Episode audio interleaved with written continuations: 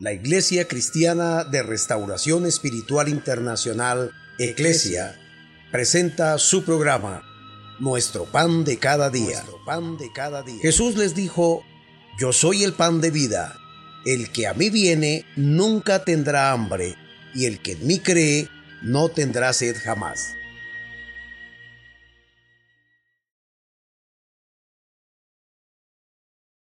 Dios les bendiga. Su pastor y amigo Oscar Orjuela Gómez. Agradecido con Dios por la oportunidad que me concede llegar hasta sus hogares. Hoy, para dar continuidad a este hermoso discipulado y el tema que respecta, maravilloso como todos, el bautismo en el Espíritu Santo. Luego ya no hablamos del bautismo en agua, ¿sí? El bautismo en agua ya lo efectuamos. Ahora vamos a mirar el bautismo en el Espíritu Santo. ¿Qué es eso? No he escuchado hablar de eso. Bueno, ya se lo diré. Cuando Juan el Bautista estaba haciendo su predicación en Judea y Perea, que era la región donde él bautizaba, dice la palabra del Señor que multitudes venían a él para ser bautizados. Pero Juan hace una clarificación y sencillamente lo que muestra es quién es el bautizador en el Espíritu Santo. Digámoslo de esta manera. Los pastores, los ministros, las personas encargadas de este trabajo, bautizamos a los creyentes que han aceptado a Cristo como su Señor y Salvador en las aguas. Pero el bautismo con el Espíritu Santo, ¿quién lo da? ¿Para qué sirve? ¿Qué es? Dice la palabra del Señor. Lucas capítulo 3, versículo 16. Respondiendo Juan, Juan el Bautista, diciendo a todos, yo a la verdad os bautizo en agua, pero viene uno más poderoso que yo, de quien no soy digno de desatar la correa de su calzado. Él os bautizará con Espíritu Santo y fuego. Juan está diciendo, en agua yo los bautizo para el arrepentimiento, porque ustedes se han arrepentido, porque quieren empezar una vida nueva en Dios, pero detrás mío es decir, hablando del Mesías, de Jesucristo, viene uno muy poderoso, del cual yo ni siquiera puedo desatar sus sandalias, no soy digno. Cuando Él venga, Él los bautizará con Espíritu Santo y fuego. Esto habla de algo poderoso y realmente lo es. Quiero ilustrarlo de esta manera. Pongamos a un policía de tránsito. Él es una autoridad. Pero el policía de tránsito, para poder ejercer esa autoridad, debe tener una investidura. No solamente una credencial que lo identifique como la autoridad que es, sino una indumentaria. Él tiene una indumentaria que lo identifica en cualquier parte donde se pare. Todo el mundo sabe, ay, hay un policía de tránsito, no puedo violentar las normas, en este caso pues del tránsito. ¿Qué muestra eso? Que esa investidura que él tiene en su indumentaria es la que identifica el poder y la autoridad que tiene para ejercer dicha autoridad. Ahora, cuando yo acepto a Jesucristo en mi corazón como Señor y Salvador, acuérdese que era una criatura, paso a ser un hijo de Dios. Ahora voy a las aguas del bautismo después de haberme capacitado, después de haber estudiado las escrituras, después de haber sido adiestrado en las enseñanzas que Jesús nos mandó, por ende me identifico como un cristiano, sin ninguna pena. Pero necesito el poder de Dios. Ah, entonces Juan está diciendo que cuando Jesucristo viene a nosotros por el Espíritu Santo y nos da esa autoridad, eso significa que está invistiendo nuestra vida de ese poder. Eso lo dijo Juan. Él nos bautizará con Espíritu Santo y fuego. Es decir, con esa autoridad. ¿Para qué? Precisamente para cumplir la gran comisión, para echar fuera demonios, para sanar los enfermos, para libertar los cautivos, para ganar las almas, para predicar el Evangelio, para hacer un ministerio fructífero, para toda la vida cristiana. ¿Sirve para todo? Claro que sí. ¿Y cómo se recibe o cómo pasó? ¿Dónde está en la Biblia? No había escuchado de eso. Bueno, vamos a estudiar la palabra del Señor porque esto me parece algo maravilloso que todo cristiano lo puede y lo debe tener. Pastor, o sea que yo ya estudiando esta palabra que usted nos ha dado, ya he aceptado a Jesucristo, quiero ir a las aguas, ¿puedo ser bautizado con el Espíritu Santo? Sí. Claro que sí. Miremoslo en la Biblia. Jesucristo mismo dio una promesa. Antes de Jesús ascender al cielo, le dijo a sus discípulos que estaban allí reunidos, les dio una gran promesa. Capítulo 24, versículo 49 del Evangelio de Lucas. Jesús hace una declaración maravillosa como promesa.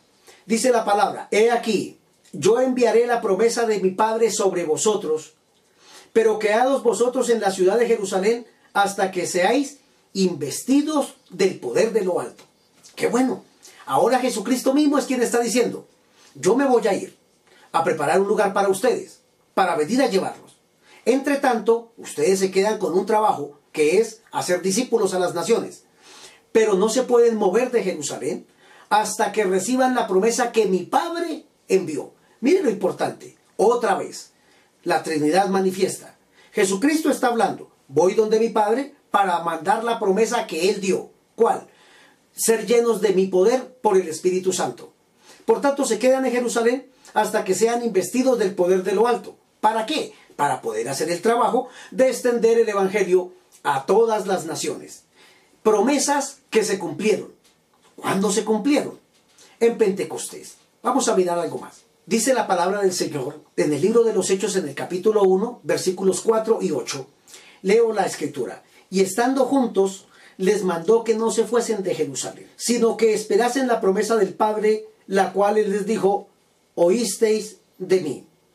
Porque Juan, y mire cómo ratifica el Señor el ministerio de Juan y el procedimiento que había dado también a los apóstoles posteriormente. Porque Juan ciertamente bautizó con agua, mas vosotros seréis bautizados con el Espíritu Santo dentro de no muchos días. Es decir, Jesús ya va a ir y les dice, se quedan allí un momento porque viene una promesa maravillosa que los va a investir de poder y de autoridad en el mundo espiritual para que puedan ejercer la labor a la cual les he encomendado. Versículo 8. Pero recibiréis poder cuando haya venido sobre vosotros el Espíritu Santo y me seréis testigos en Jerusalén, en Judea, en Samaria y hasta lo último de la tierra. Jesucristo, sabiendo el trabajo arduo que es el evangelismo, necesitaba que quienes iban a llevar ese evangelio, y por ende vamos a llevar y llevamos el evangelio, necesitamos una investidura de poder. Jesús les dijo, ellos estaban preocupados, Señor, ¿y restaurarás el reino de Israel en este tiempo? Estaban más viendo a Jesucristo como un gobernante terrenal. Jesús les dijo, no les corresponde a ustedes mirar o indagar en las sazones que el Padre puso en su sola potestad, pero en cuanto a ustedes, recibirán el poder cuando venga el Espíritu Santo sobre vosotros y entonces me seréis testigos. De hecho, la palabra testigo significa mártir. Me van a ser testigos en el mundo entero, mártires por causa de mi nombre, pero para que puedan soportar y resistir toda tentación, tribulación, prueba, necesitan la investidura del poder de lo alto. Se va Jesucristo, ellos se encierran en el aposento alto, están allí 10 días, Jesús se ha aparecido durante 40 días y al completar el día 50, dice la escritura capítulo 2, versículo 1 en adelante del libro de los Hechos.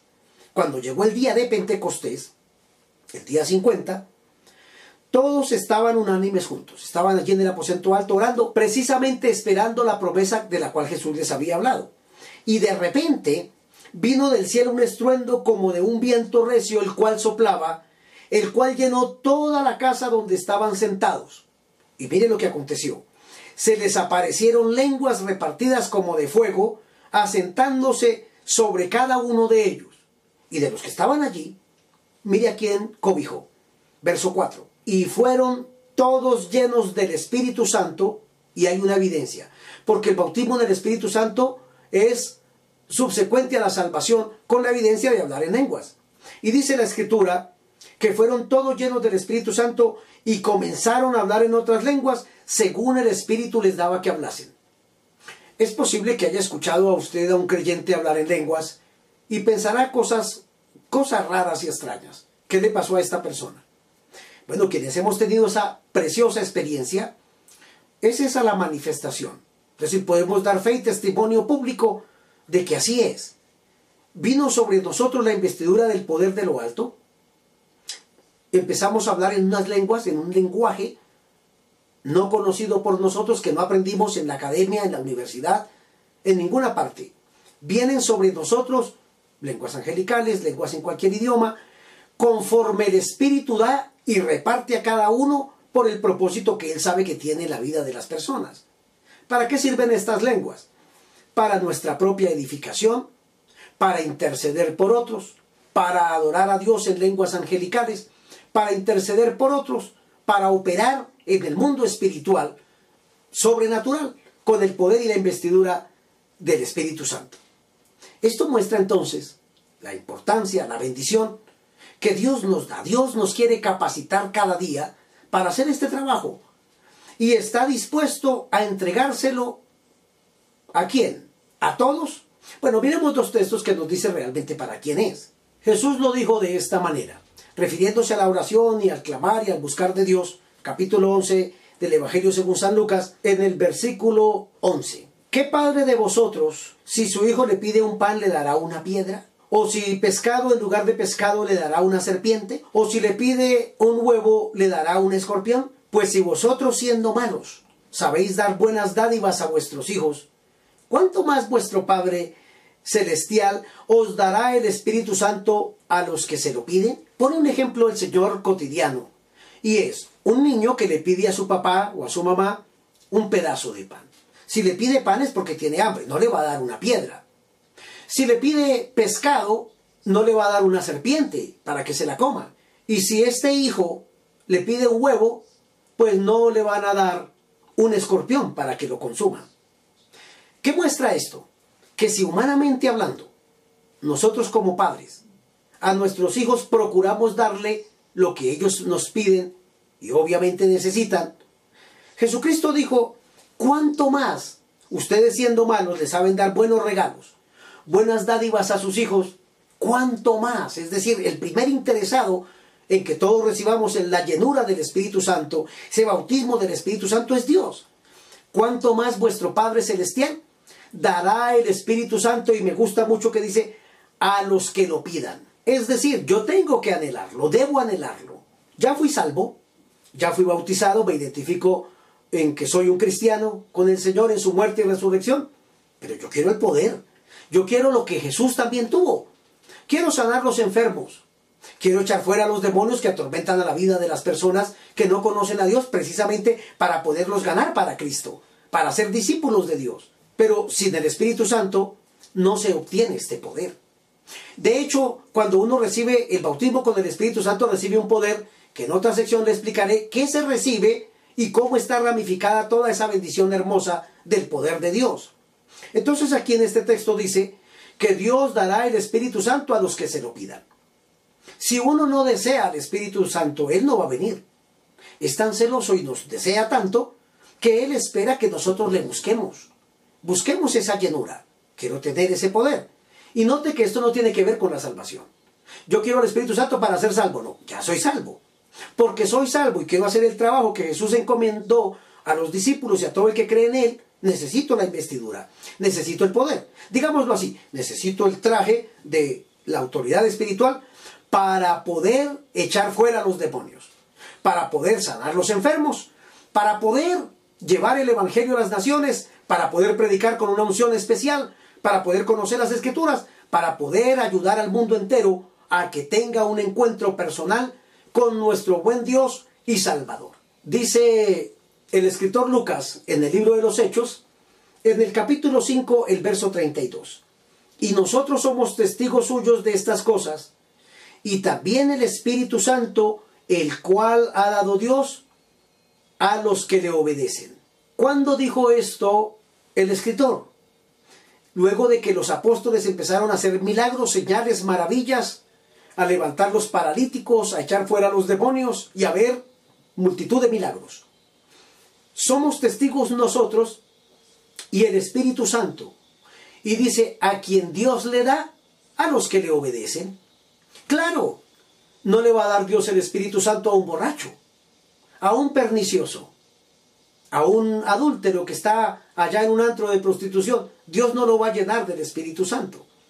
¿A quién le va a dar Dios el Espíritu Santo si se lo pide? Al que quiere empaparse de Dios, al que quiere llenarse del conocimiento de la palabra, al que quiere operar en la manifestación del Espíritu Santo como Jesús lo hacía, al que quiere ser ungido y predicar las buenas nuevas de salvación. A ese que le obedece y escudriña la palabra, vive para Dios, cree en Él y procura vivir esta verdad de Dios y clama a Dios, Señor, yo necesito el Espíritu, necesito esa manifestación de poder para ayudar a tanta gente necesitada de Dios. Dios está interesado en darlo a cada uno. Quiero compartir un momento cómo yo lo recibí. Cuando yo me convierto a Cristo, si ha visto mi testimonio, Dios se revela mi vida en mi cuarto, me salva Dios esa noche. Salgo, duro una semana escuchando la palabra de Dios, una voz que me hablaba, escribo en mi agenda. Salgo, me lleva Dios por el Espíritu Santo a una congregación. Allí mi pastor me educa, me da el discipulado, me lleva a las aguas del bautismo, me sigue enseñando las escrituras y yo tengo hambre y sed de Dios. Quiero saber más de Dios. Empiezo a estudiar la palabra, me empiezo a congregar, por eso es importante. En el programa pasado dije precisamente acerca de que el ir al templo, el buscar de Dios, el ayunar, el orar, el buscar del Señor, el orar, no me salva. Eso lo hacemos porque somos salvos. Ahora necesitamos que nuestra vida tenga un desarrollo espiritual para que el plan perfecto y el propósito de Dios sean cumplidos en mi vida. Yo quiero saber para qué Dios me salvó, qué más puedo hacer para glorificar su nombre y para compartir con tanta gente necesitada que al igual que este servidor, antes de conocer a Cristo, pues estaba perdido. Entonces empiezo a ver que hay personas que están buscando al Espíritu Santo y me dicen, busque al Espíritu de Dios. Y yo empiezo a orar y a pedirle al Señor, Dios, necesito esa investidura de poder. Y no puedo mentirle. Yo no le voy a decir que todas las noches, y me la pasaba toda la noche orando, y todos los días en ayuno, y hacía vigilias frecuentes. No. Oraba y le pedía a Dios que me diera su poder. Porque veía los ministerios, sanar enfermos, predicar el Evangelio. ¡Ay, es precioso! Entonces me, me llené de esa hambre de parte de Dios y quería también tener el Espíritu Santo. Esa llenura, ese poder, esa investidura. Sin embargo, fui a un encuentro de jóvenes, no pasó nada. De 500 personas, solo una niña fue bautizada con el Espíritu Santo. Salimos los demás frustrados, como que Dios hacía excepción de personas. Es porque no entendía. Compré libros, los siete pasos para recibir el bautismo, los nueve pasos para recibirlo, la seguridad de tener el Espíritu Santo con 20 pasos. Bueno, di tantos pasos que ninguno de los pasos me sirvió para recibirlo. Hasta que entendí de la forma más sencilla, que es lo que quiero dejar con ustedes, por qué necesitaba ser investido de Dios. Para ese entonces, era soltero, estaba definiendo tres cosas en mi vida. Número uno, estaba definiendo que la persona a quien yo le estaba pidiendo a Dios que fuera mi esposa, quería estar seguro de que ella era la mujer que Dios quería darme para acompañarme en el ministerio que más adelante muchos me habían dicho que Dios me iba a dar.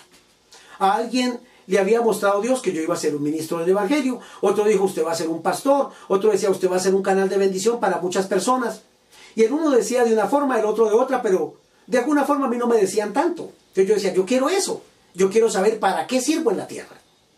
Ahora, yo le pedí a Dios, Señor, tenía tres inquietudes grandes. Uno, esta mujer por la cual yo estoy orando, que es mi novia, que quiero que sea mi esposa y me quiero casar con ella, ¿realmente es tu voluntad, Dios? Entonces estaba pidiendo eso urgente. Dos, como estaba sirviendo a Dios en la iglesia y simultáneamente estaba trabajando en lo secular, necesitaba que Dios me definiera qué trabajo quería Él que yo hiciera para poderme dedicar más a Él.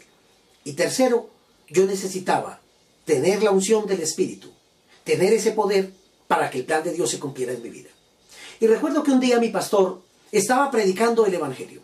Él estaba haciendo una campaña evangelística y precisamente este pastor, que Dios usó para que yo recibiera esta bendición, él estaba hablando acerca de la mujer que tocó el borde del manto de Jesús. Bueno, escuché la predicación él dijo, y el mismo Jesús que estaba pasando allá está pasando por aquí, está sanando a los enfermos. Y yo miré, Él está pasando por acá. Yo miré para un lado y otro a ver si veía a Jesús. Como no lo vi con estos ojos físicos, supuse que era un asunto espiritual. Note algo, es un acto sencillo. Lo había pedido ya como tres veces con intensidad, pero no había recibido nada. Había leído libros y muchas cosas, pero no había recibido nada. Ahora en un culto sencillo, pero lleno del poder de Dios, de esa unción, y de ese espíritu. Entonces, vino lo maravilloso. Cuando él dijo así, que Jesús estaba pasando por aquí, y no lo vi con mis ojos físicos, cerré los ojos y dije, Señor, si mi pastor dice que tú estás pasando por aquí, pues es verdad, tú estás pasando por aquí. Entonces yo supuse que Jesús estaba pasando por allí y en un acto de fe tomé al Señor de una pierna. Sí, así. Así lo creí yo. Lo creí en mi corazón. Señor, no te suelto, dije, hasta que me soluciones tres cosas. La señorita por la cual estoy orando, tu hija, es tu voluntad que me case con ella. Entonces, confírmamelo, Dios. Número dos. Necesito que me des un trabajo estable para poderme dedicar más a ti, Dios, y predicar el Evangelio. Y número tres. Señor, si tú quieres que yo sea espiritual y que haga el trabajo al cual me has llamado, según muchos me han dicho, pues entonces necesito urgentemente el Espíritu Santo, necesito ese bautismo de fuego y poder. Y cuando hube dicho eso, abrí mis ojos, digámoslo así, en mi acto de fe, solté a Jesús y le dije, ahora sí puedes ir a bendecir al que quieras, porque yo ya recibí mis tres bendiciones. Eso fue todo, pero no hablen lenguas. ¿Qué pasó entonces? Ah, bueno, mi pastor siguió hablando y orando en el don de ciencia y dijo, aquí hay un joven que tiene todo para servirle a Dios y Dios dice que va a hacer esto y esto con él. Yo levanté la mano, era yo, me dijo, pase aquí. Y yo supuse que me iba a decir, la mujer por la cual estás orando es tu esposa, puedes casarte con ella. No, no me dijo eso. Pensé que me iba a decir, pasa una hoja de vida a tal empresa porque te están esperando y vas a tener un buen sueldo. No, tampoco me dijo eso. Y pensé que me iba a decir, ahora recibes el poder del Espíritu Santo y empezarás a hablar en lenguas y harás milagros. Tampoco me dijo eso. Mi pastor sencillamente puso las manos sobre mi cabeza y dijo, recibe felicidad hasta que sobreabunde. Y se fue a orar por otro. Pero yo creí. A eso es a lo que voy, a ese sencillo acto. Yo creí. Y a los tres días, estando en un ayuno, se terminó el culto, el pastor estaba despidiendo el culto y vinieron aquellas lenguas y el culto se extendió dos horas y media más. Allí profeticé, allí vinieron los dones que Dios quería manifestar a mi vida para el servicio al cual Él me llamaba y de ahí en adelante hasta el día de hoy he disfrutado de toda esa poderosa y maravillosa bendición de tener el poder de Dios en mi vida y que cada día le pido, Señor, que sea aumentado más y más para que tu plan sea cumplido. La Biblia dice en el libro de los Hechos, en el capítulo 10, el verso 44, que pasó algo maravilloso. Y mientras aún hablaba Pedro estas palabras, el Espíritu Santo cayó sobre todos los que oían el discurso y los fieles de la circuncisión que habían venido con Pedro se quedaron atónitos de que también sobre los gentiles se derramara el don del Espíritu Santo, y escuche bien, porque les oían que hablaban en lenguas y que magnificaban a Dios. ¿Qué me muestra esto? Pedro recibe una manifestación de parte de Dios en una visión, porque Cornelio ha recibido una revelación de parte de Dios y lo envían para que tenga una comunión con Pedro y Pedro les predique el Evangelio. Cornelio no era judío, era un gentil. Para ese entonces Pedro pensaba que Dios no podía bendecir a los gentiles sino solamente a los judíos. Entonces se abre la puerta para predicar el Evangelio a los judíos por primera vez. Y envía Cornelio para que traigan a Pedro a través de una revelación que le da por medio de un ángel. Y mientras Pedro les está allí predicando, la sorpresa grande. Cae sobre ellos el Espíritu de Dios y ellos escuchaban que hablaban en nuevas lenguas como evidencia de que habían sido investidos también del poder de Dios. Y dice algo más la Biblia y terminó este segmento. Según Hechos capítulo 19, el verso 6. Y habiéndoles impuesto Pablo las manos, vino sobre ellos el Espíritu Santo y hablaban en lenguas y profetizaban. Eran como unos doce hombres en total. Pablo está predicando en Éfeso. Y allí aparece un grupo de discípulos de Juan el Bautista y Pablo les está hablando, digamos, en los términos generales de una persona llena del poder de Dios. Y recibieron el Espíritu Santo y ellos dijeron, ni siquiera sabíamos que había Espíritu Santo. Pablo les pregunta, ¿y entonces en qué fueron bautizados? En el bautismo de arrepentimiento de Juan. Entonces es allí donde se cumple que los apóstoles también recibieron ese poder.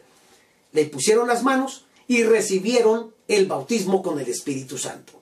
¡Ay, qué hermoso es! Y quisiera entonces orar por usted en esta hora para que lo reciba. Y se puede, claro que sí. Si usted lo cree y sabe que la única manera de vivir una vida que le agrada al Señor, una vida de santidad, una vida de obediencia, una vida de predicar, una vida de vivir para Dios, esto no se puede solo. Esto lo hace solamente el Señor. Jesucristo es el que nos bautiza con su Espíritu Santo. Por tanto, así como le compartí de una manera sencilla cómo yo lo recibí, pues hay mucha gente que hace tantas cosas para ver si agradan a Dios. Y entonces yo no estoy diciendo que no se deba orar, ayunar, pero esto no es un negocio con Dios. Señor, yo voy a hacer siete días de ayuno, me bautiza. Señor, voy a hacer otro ayuno de tres días, entonces me da el don de, ciencia. Voy a ayunar y voy a vigilar, me da el don de poder y de los milagros. No, no funciona de esa manera. Funciona como Dios quiere darnos, pero cuando Él me ve que tengo hambre por Él, que necesito ser lleno de Él y que lo busco con honestidad, con sinceridad, pues Él me da su poder y quiero que también usted lo reciba. Ahora, ¿para quién es esto? Para usted que me escucha, pero dirá, pero yo no he aceptado a Cristo. Bueno, pues dígale, Señor, dame la bendición completa. Quiero que me perdones todos mis pecados, Dios del cielo, y que me bautices con Espíritu Santo y fuego. Yo también quiero ese poder. Si usted lo hace honestamente, el poder de Dios vendrá sobre su vida. Quiero orar por ustedes. Padre, te doy gracias. He predicado de esto maravilloso y de la investidura del poder del Espíritu Santo que solo tú, Jesucristo, das a los que te creen, lo piden y obedecen. Estas vidas que están capacitándose, Señor, para ir a las aguas, también lo he visto varias veces. Antes de descender a las aguas, tú los has bautizado con fuego y poder. Puedes darles tu poder como tú quieras, Dios. Llénalos con tu gracia. Istamai. En el nombre de Jesús. Te pido, Dios, que estas vidas que me escuchan, Dios, sientan y sean llenos del poder de tu Espíritu. Bautízales con fuego, bautízales con poder, dales la investidura de lo alto, para que el plan tuyo se cumpla en sus vidas, Dios, y tú te puedas glorificar en ellos, Dios del cielo. Que la bendición de lo alto repose sobre sus vidas. El plan tuyo se cumpla, Dios, y que tú levantes pastores, ministros, evangelistas, hombres y mujeres llenos del poder de lo alto, para la gloria tuya en el nombre de Jesús. Amén. Ay, es que no podía dejar pasar este momento y qué maravilloso es saber que si usted ha creído, la bendición de Dios reposa sobre su vida. Disfrute de esta bendición y si Él nos regala un día más de vida, aquí estaré mañana para compartir buenas y maravillosas cosas en el nombre de Jesús, nuestro Señor y Salvador. Amén. Nuestro pan de cada día. pan de cada día. Jesús les dijo, yo soy el pan de vida. El que a mí viene nunca tendrá hambre y el que en mí cree no tendrá sed jamás.